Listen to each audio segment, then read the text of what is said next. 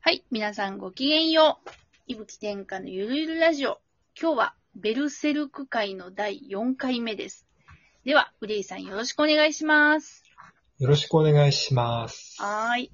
えー、前回はね、はい私の、まあ、好きなキャラということで、まあ、あのキャスうんカ、うセルピコっていいよねっていう、うんそういう話をしてたわけですが、ん。うん。今回は何でしょうか今回はですね、はい。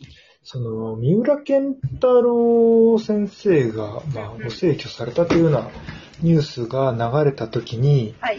みんながね、思い思いのベルセルクの、うんうん。その、えっと、コマを、うんツイッターなんかで貼、貼るわけですよ。うん。なるほど。でそれ見て、みんな、あ、こういう時に貼りたくなるコマが違うんだっていうのがちょっとね、あー。面白かったんですよねはい、はい、はい、はい。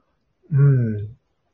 で、あれはね、4巻だか5巻だか忘れちゃったんだけど、うんとね、あと、それまでは、黄金時代の確か最初の方かなんかだったんですけど、はい。ふとね、こう、ドラゴン殺しをね、ガッツがこう、天に掲げて、はい。なんか、こう、人は、なんか、いつか、微笑みながら行くために剣を取るみたいな、人はそんな昔負った小さな傷をかばうために剣を取る。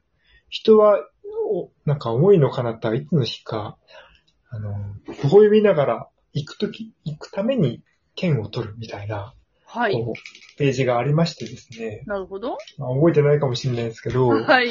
僕はもう真っちょっと先にそのページが頭に思い浮かんだんですよ。そうなんだ。はい。もう、前回もね、セルピコと漫画家について話したんですけど、ちょっと。はい。それと同じように、うんうん。いや、これは、やっぱり剣って書いてるけどう、んうん。これはもう三浦健太郎自身はう、んう剣じゃなくてペンのつもりで書いてるんだろうと思ったわけですよん。。なるほど。そうか。うんうん。そうかも。昔負った小さな傷をうんうん。かばうためにペンを取ると。これ見ながら行くためにペンを取るんだとうんうんいうことを、ドラゴン殺しのあれを多分ね、G ペンのように書いてると思うんですよね。あー、なるほど。あ、面白い。うん。だから真っ先にあのね、ページが思い浮かんで、うんうんあ、微笑みながら言ったのかなって。いやいあや、連載途中だよ、まだ先生と。あまだ連載が途中だから、うん一流の漫画家は連載を終わらしてから死ぬもんだよと、もう思いましたけど、 いやまあ、なかなかそういう時にも行かない時もあるんでね、しょうがないんですあーけど、そうですね。そういった意味ではね、はい。あの、ゆ、なんかね、転生したグリフィスとはい。最初にはい。ガッツが対峙するときに、うんうん。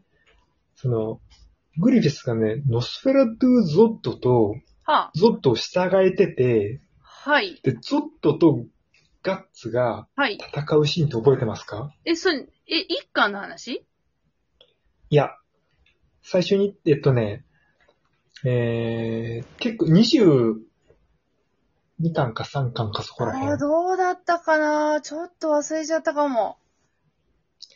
あの、食が終わって、はい。で、まあ、やんやんしてですね、は断罪の方、ざ断罪の当編が終わって、あ。はい。で、戻ってくるとね、うんうん。その、みんなのお墓のところにね、うんうん。グリフィスがいるんですよ。ほで、それを見て、ガッツは、はいその、グリフィスに切りかかるんだけどう。、はい。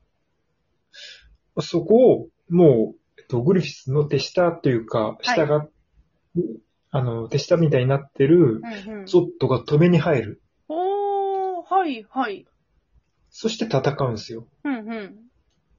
それで、あのーその時に、まあ、ゾットは当然めちゃめちゃ強いんだけど、はい。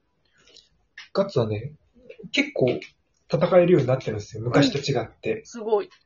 昔っつうと5巻か6巻ぐらいの頃、うんうんうんうん。若い頃に戦った時よりも、はい。ずっとずっと戦えるようになってるんですよ。なるほど。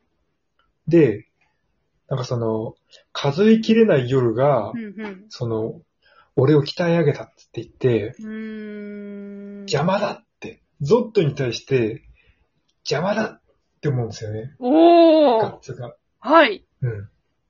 でも、このシーンを見ても僕ははい、こう思うんですよね。はい。あ5巻、6巻の頃よりも、うんうんこの三浦健太郎自身の画力がはるかに上がっててですね、はい、はい。数えきれない夜が、こう、三浦健太郎を叩き上げたんだと。なるほど。あの時同じように VS ゾッド編をみたいなやつでやってたけうんど、うん。今はもっといい感じに書けるぞと。あー邪魔だと。 なんかね、そういう感じで、その、ベルセルクの物語の中の、うんうんその、セリフやなんか、セリフやガッツの状況を、はい。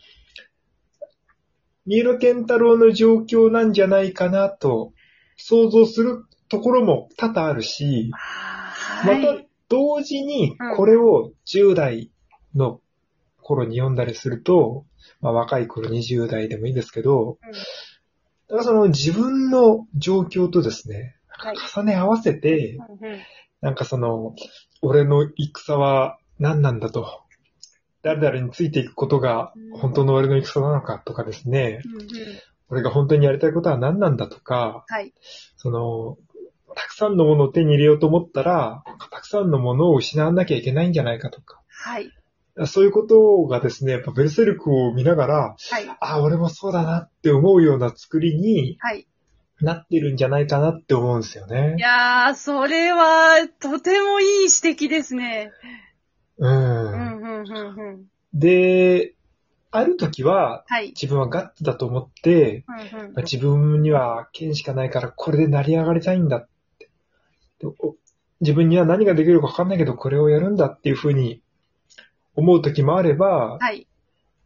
一方で自分がコルカスのような気持ちになってお、自分は何一つうまくいってないんだけど、自分の隣にいるやつが、なんか、その、自分よりもはるかに強くて、はい。なんかうまくいきそうになっている。それを妬んでみたりとかですね。はい。なんか、まあ、児童みたいに自分はなんかその、器用で、ひょひょうひょうとしててですね、で、言いたいこともちゃんと言えないな、みたいな、俺って不器不器用だな、うんうんもっと器用なつもりでいたんだよな、って思ったりとかですね、はい。なんか割といろんな人に感情移入しながら、あの、黄金期って読めるよな、って思いましたね。なるほど。いやー、でもそうかも。なんか、あの、宮崎駿が、えーっと、まあ、うんうん映画を作るっていうのは、要するに、その、自分の人生とか、なんか、そのうものん。を映画の中でどこまでこう、入れ込むことができるか、それが作家性だみたいなことを言ってた、みたいなのを見たことがあって。うんうんうんうん。単純にストーリーっていうものじゃなくって、まあ、と、多分富野監督もそっち系だと思うんですけども、自分の人うんう生んそのものを、まあ、これはこれがメタファーとして、こう、もストーリーの中に組み込む、そ、それができるのが作家である、みたいな。なんかその話を思い出しましたね。うんううんんうんうん。ん。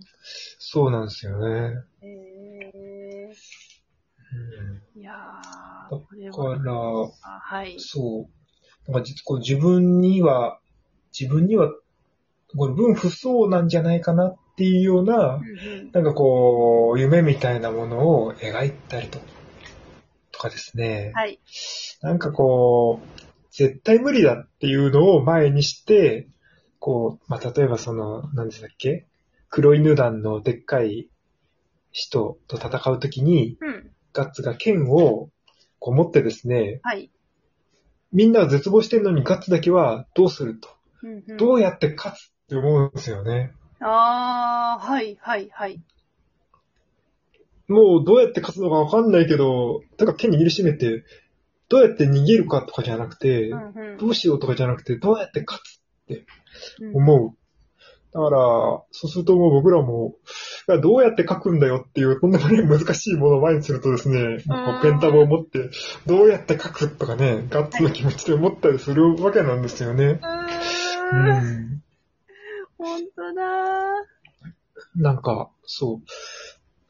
そうやってなんか悩んだ時にたまにこうパラパラっとめくりたいみたいな気持ちがはい。あるので、はい。ベルセルクの特に黄金期編っていうのは、うんうん。それが理由で売れないみたいな、捨てられないし売れないみたいな風に思うファンの方が多いんじゃないのかなって僕は思います。なるほど。だから実際ツイッターで上げられていった時も結構黄金時代編のコマが多かったんですかね。が多かったと思いますね。ああ、う本当ん。に。いやーそうなんだ。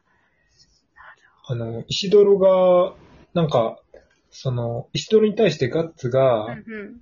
と、前は、達人になってから戦場に行くつもりかと、ずいぶん気の長い話だなとうん。今あるもので、なんとかしていくしかないだろうっていうようなことをまあ言うわけなんですけど、うんうんまあそれなんかも読んでいくと、やっぱり、ああ、今ある、今書けるもので、なんとか自分での表現をしていかなきゃいけないよな、とかって思うんですよね。うーめちゃくちゃた刺さるだ。、ねえ、ただ石泥は、あの、それでやって、一回、あの、ダメだったら死にますから、 我々と違って、我々は何回失敗してもいいんですけど、石泥は一回失敗したら死にますから、そうです。それ子供、 それを、ねえ、言うのは、どうなのかさんっていうふうにちょっと思いますけど、まあまあまあ、ああいう時代ですから、そうでそすれ。はそれでいいとして。